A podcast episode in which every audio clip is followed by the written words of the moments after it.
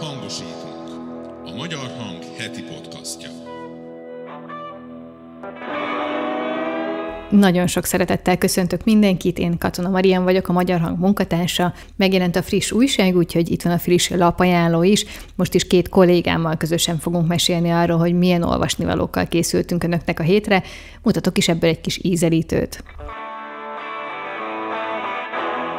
Az a fajta migráns gettó valósul meg az eddigi szociális gettó helyett, amiről a kormány médiában mostanában annyit hallunk. Mikor meghallották azt, hogy több gyerek van, és hogy roma származásúakról van szó, akkor azonnal jelezték, hogy az albérlet az sajnos nem kiadható. Ezek ugye csak pár tízmillió forintos, vagy millió forintos bírságok egy olyan cégnek, aminek több tízmilliárdos bevétele van, van csak itthon.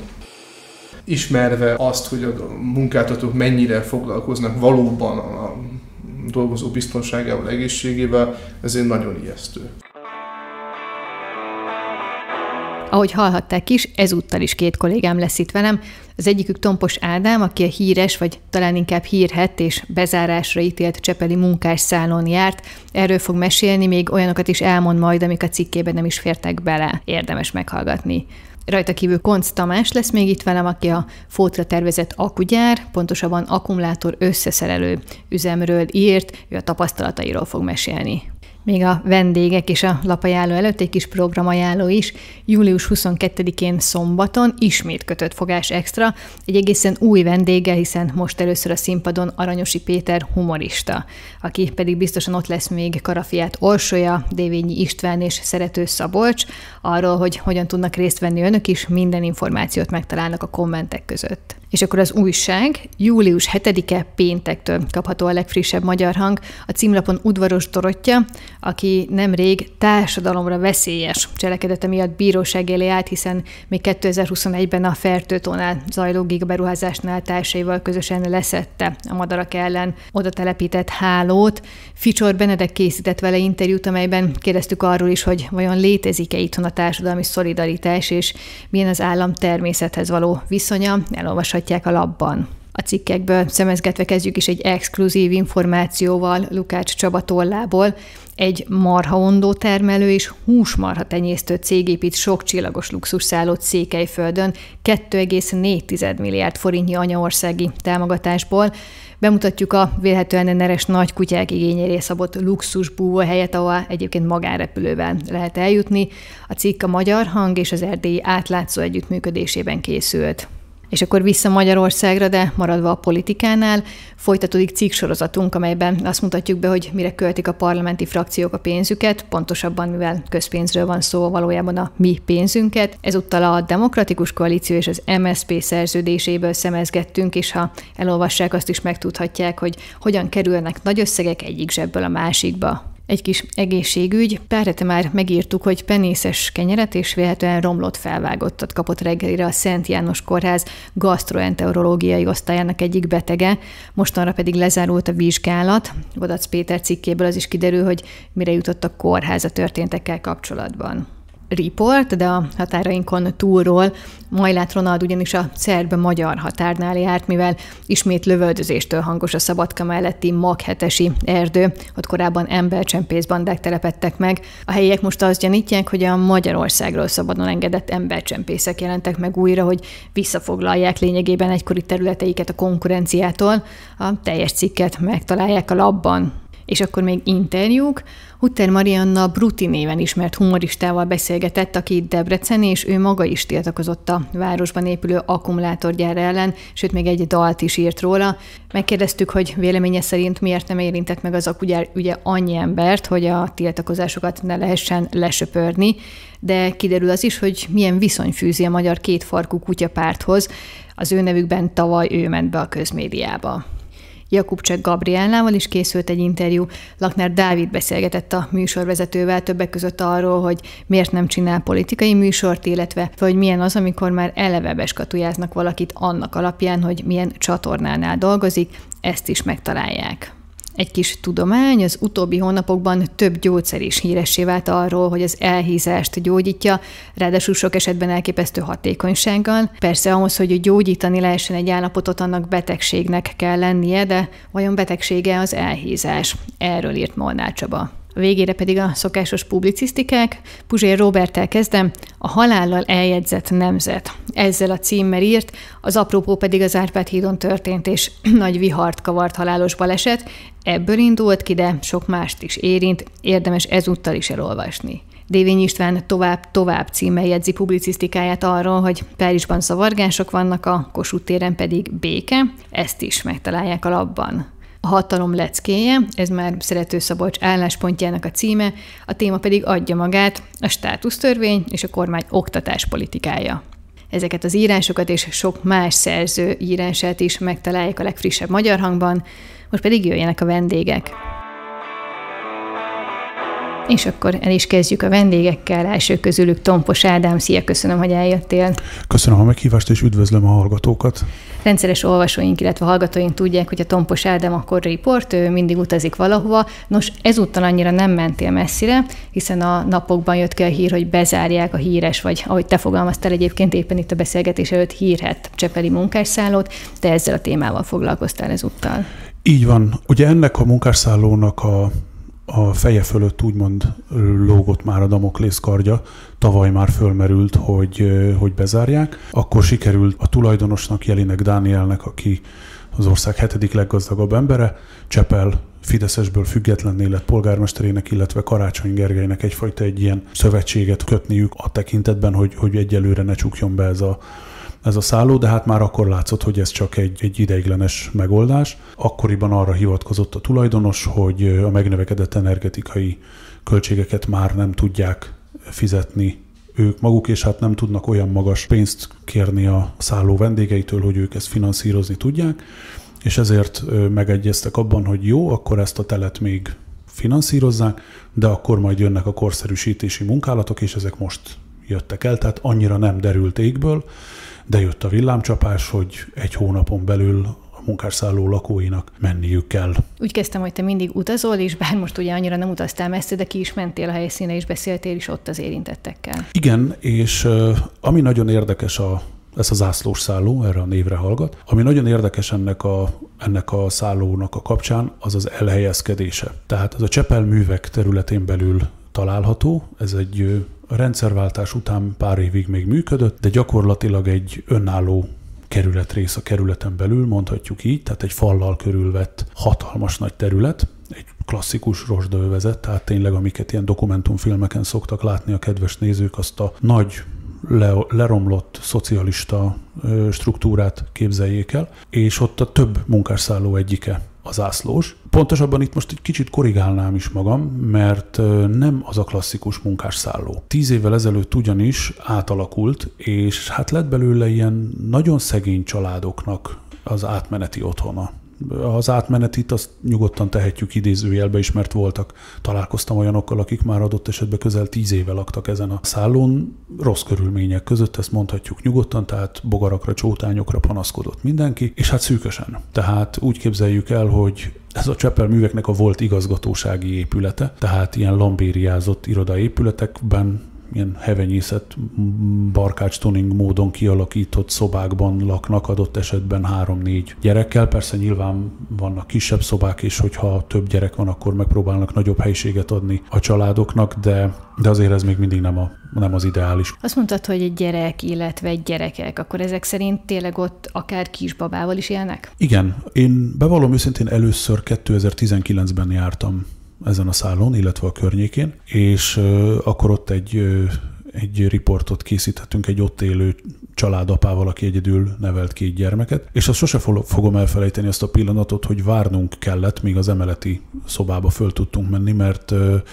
hát ilyen forgalmi dugó alakult ki babakocsikból a lépcső előtt tehát ebből sejthető, hogy nem feltétlenül érettségire váró gyerekek laknak ott, hanem bizony-bizony kis gyerekek is. Gyakran ki is ment a gyámügy, ahogy hallottam, nem egyszer előfordultak ott családból kiemelések, de az fontos hangsúlyozni, hogy tényleg nagyon-nagyon rossz körülmények közül érkeztek ide az emberek, tehát találkoztam például olyanokkal is, akiknek az előző lakásuk egy erdőben összetákolt kaiba volt, tehát ahhoz képest ki kell mondani sajnos, hogy az ászlós bizony ezekkel a rossz körülményekkel is egy előrelépés volt nekik. Tudnak -e erről az érintettek valamit, hogy egyrészt kapnak-e segítséget, hogyha most ki kell költözniük, illetve hogy mihez fognak egyáltalán kezdeni?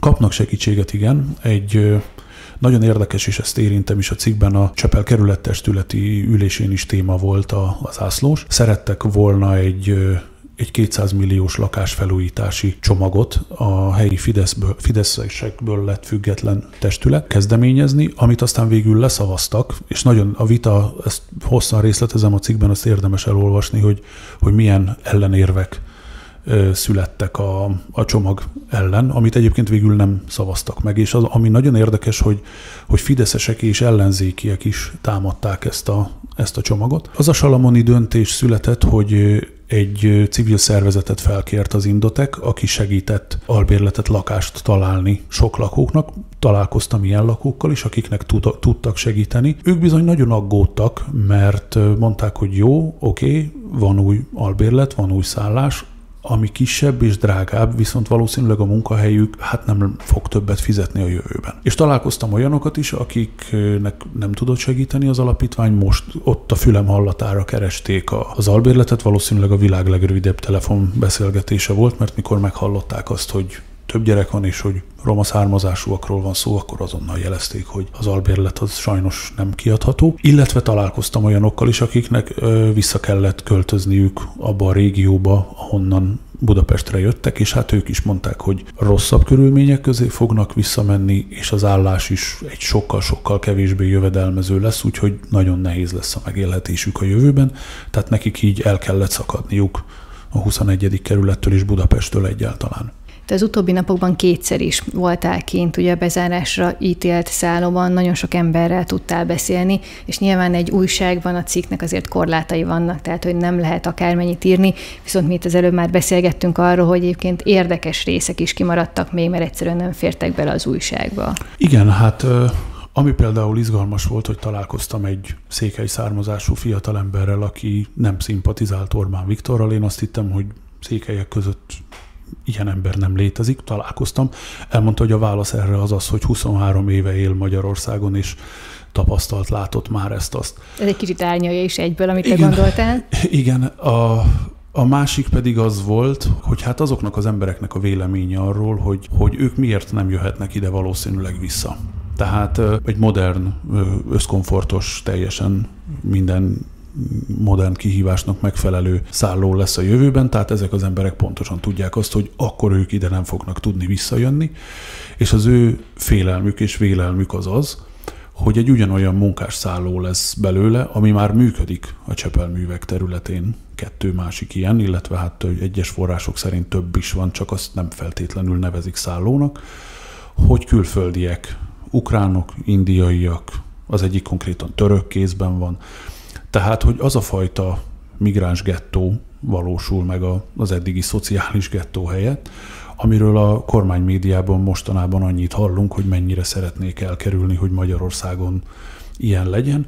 Ennek még hogyha egy kicsit moderáltabb változatban is, de a távozásra kényszerülők szerint, ha ezt így ebben a formában nem is mondták ki, de minden előfeltétele adott, hogy ez, hogy ez megvalósuljon, és hát közben ők meg mennek Isten hírével, amerre csak tudnak, illetve hát persze ne tagadjuk, volt, aki kapott segítséget, akár kaukcióban is. Minden esetre az látszik, hogy ezen a gyárterületen sokkal inkább fognak valószínűleg számítani a, a külföldi munkavállalókra, vagy a fizetőképes munkavállalókra, és akkor akár itt a belföldiekre is gondolhatunk, mint azokra az elesett szegény emberekre, akik nem véletlenül jöttek el azokból az ország részekből, ahol, ahol nem tudtak korábban boldogulni, és hát tényleg óriási kérdés, hogy mi lesz velük a hazatértük után. Hát igen, most itt cinikusan meg lehetne, vagy inkább szarkasztikusan meg lehetne jegyezni, hogy a kormány senkit nem hagy az út szélén, ahogy, ahogy az korábban sokszor elhangzott, de hát a valóság ezt sajnos sokszor felülírja. Igen, és ez sokszor kiderült, hogy ebben a mondásban is igazából a saját kádereikre gondoltak, és nem az elesettekre. Nos, hát akkor a bezárásra ítélt Csepeli munkásszállóról egész oldalas riport a legfrissebb magyar hangban Tompos Ádámtól, illetve most most egy kicsit többet is elárultunk arról, hogy ő miket tapasztaltott, ami már nem fért bele a cikkbe. Ádám, köszönöm szépen, hogy itt voltál és elmondtad. Én is köszönöm a meghívást. És akkor folytatjuk is a műsort. Itt ül mellettem Konz Tamás. Szia, köszönöm, hogy eljöttél.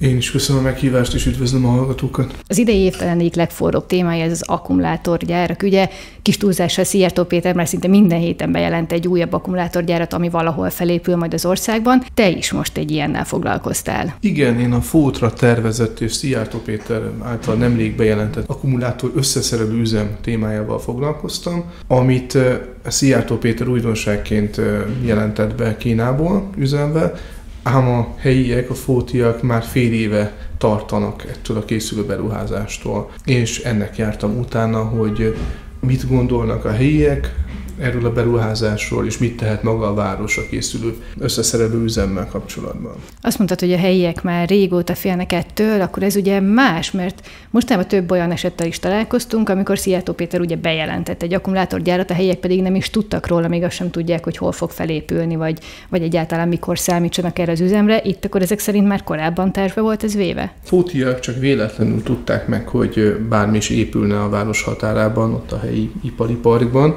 Egy kormányhivatali honlapra feltöltött hivatali eljárás dokumentációjából látták, hogy itt egy óriási üzem épül. Később pedig az is kiderült számukra, hogy nem csak egy akkumulátor összeszerelő üzemet kapnak anyagukba mondhatni, hanem egy veszélyes anyag raktárat is telepítenének fót mellé. Azt lehet tudni, hogy ezek mikor épülnének fel, és hogy az üzem mikor kezdené meg a működését? Pontosan nem lehet tudni. Szijjártó Péter arról beszélt, hogy már az év folyamán, inkább az év vége felé már üzembe állhat ez az összeszerelő gyár, gyáregység.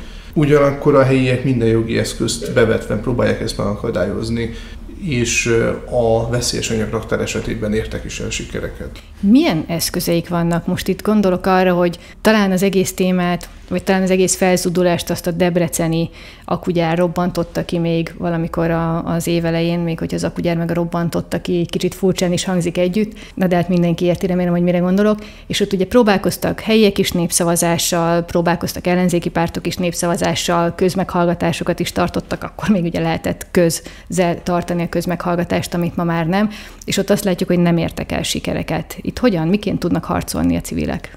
petíció itt is készült a civilek részéről, inkább a jogi folyamatot próbálták megakasztani a kézreeső módszerekkel, például hiánypótlásokat kértek be, pert indítottak a beruházást jóváhagyó kormányhivatallal szemben, azonnali jogvédelmet is kértek. Kikkel sikerült egyébként beszélned a cikkben? Sikerült megszólaltatnom több fóti lakost. Beszéltem Varga Nórával, a város környezetvédelmi tanácsnokával, aki független önkormányzati képviselőként is nyilatkozott nekünk, illetve dr. Vas Györgyel, a város Fideszes polgármesterével, aki bár a településben mondhatni abszolút fideszes kétharmad van, szintén ellenzi ennek a beruházásnak a létrejöttét. Ez milyen üdítő jelenség, amikor fideszes polgármester szóba áll velünk, ugye pont itt a műsorban is beszéltünk már többször arról, hogy, hogy mennyire sokszor nem kapunk válaszokat. Igen, és nem volt egyértelmű ugyan a nyilatkozata, de jelezte, hogy minden jogi lépést megtettek, és ha már meg kell épülni ennek az összeszerelő üzemnek, akkor a lehető legbiztonságosabb típus épüljön meg Fót határában, ő ezt szeretné. Korábban ugyanakkor a város helyi rendelet szintjén, vagy helyi határozat szintjén tiltotta meg, hogy bármilyen káros anyagot kibocsátó üzem, vagy veszélyes üzem települjön Fótra ők ennyit tudtak tenni. Ezt egyébként lehetett tudni, ugye több akúgyár meg hasonló üzem kapcsán erről már volt szó, hogy a lakóházaktól ez milyen messze lenne.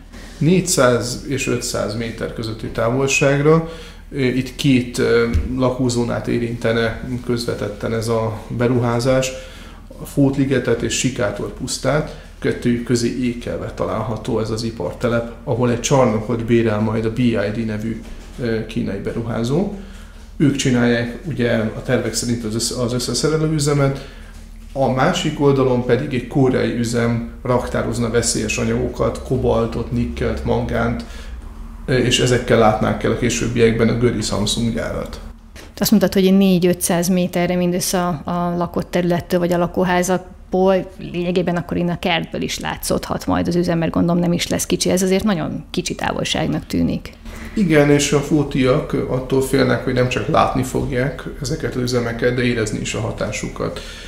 Ugyan a környezetvédelmi hatóság azt állapította meg mindkét tervezett beruházás esetében, hogy ennek nem lesz jelentős környezeti hatása, de ugyanerről beszéltek, hogy ugyanezt állapították meg a Gödi Samsung esetében is, és azóta tudjuk, hogy a Gödön több kútban is találtak már olyan mérgező anyagot, ami csak is akkumulátorgyártás következtében kerülhetett a helyi vízbe, illetve hát sorozatos munkavédelmi bírságokat róttak ki a Gödi Samsung gyárra is az elkövetett hibák, a dolgozók veszélyeztetése miatt. Ezek ugye csak pár tízmillió forintos, vagy millió forintos bírságok egy olyan cégnek, aminek több tízmilliárdos bevétele van, van csak itthon Magyarországon. Igen, és akkor egy kicsit itt az ördögügyvédjét játszom, hogy a kormány rendre azzal érvel, amikor a környezeti hatásokról van szó, hogy de hát Európa egyik legszigorúbb környezetvédelmi szabályának kell megfelelniük a nálunk megtelepülő gyáraknak. Igen, ugyanakkor azt látjuk, hogy a kapukon belül már gyakorlatilag ezek a gyárak, ezek a munkáltatók azt tesznek, amit szeretnének. Például erre a Bátony terenyei akúüzem is, ha jól tudom, ott egy szétszerelő üzem működött, és pont a, a munkavédelmi ellenőrök érkezésekor volt valami olyan vegyi anyag a levegőben, amitől kiütéseik lettek, a nyálkahártyájukat irritálta, ismerve a, hazai munkamorált, és azt, hogy a munkáltatók mennyire foglalkoznak valóban a dolgozó biztonságával, egészségével, ez egy nagyon ijesztő fejlemény. Hát, hogyha nem is túl pozitív kicsengésű, de akkor ez lesz a végszó. A Magyar Hang legfrissebb számában, tehát Konc Tamástól egy majdnem egy egész oldalas írás a Fótra tervezett akugyáról, illetve vegyőzemről. Köszönöm szépen, hogy itt voltál és elmondtad ezeket. Én is köszönöm a beszélgetést. Bízom benne, hogy érdekesnek találták a beszélgetéseket, és érdekesnek találják az újságot is, amely tehát július 7-e péntektől kapható az újságárusoknál, a benzinkutakon, a nagyobb élelmiszerboltokban, a címlapon pedig udvaros Dorottya. Miután ezt sokszor elmondjuk, hogy a magyar hang addig tudja az újságot elkészíteni, illetve addig tudjuk a műsorainkat is felvenni, ameddig vannak olvasóink és támogatóink, ezért arra kérjük Önöket, hogy vegyék a lapot, illetve ha tetszik, akkor fizessenek is előre. Ezt előre is nagyon köszönjük. Egyúttal azt is kérnénk, hogy iratkozzanak fel YouTube csatornánkra, hogy ne maradjanak le a legfrissebb műsorainkról, ebből egyébként egy héten már hat is van, illetve lájkoljanak minket a Facebookon, és olvassák a hang.hu-t. Én kollégáim nevében köszönöm a figyelmüket, találkozunk a jövő héten is.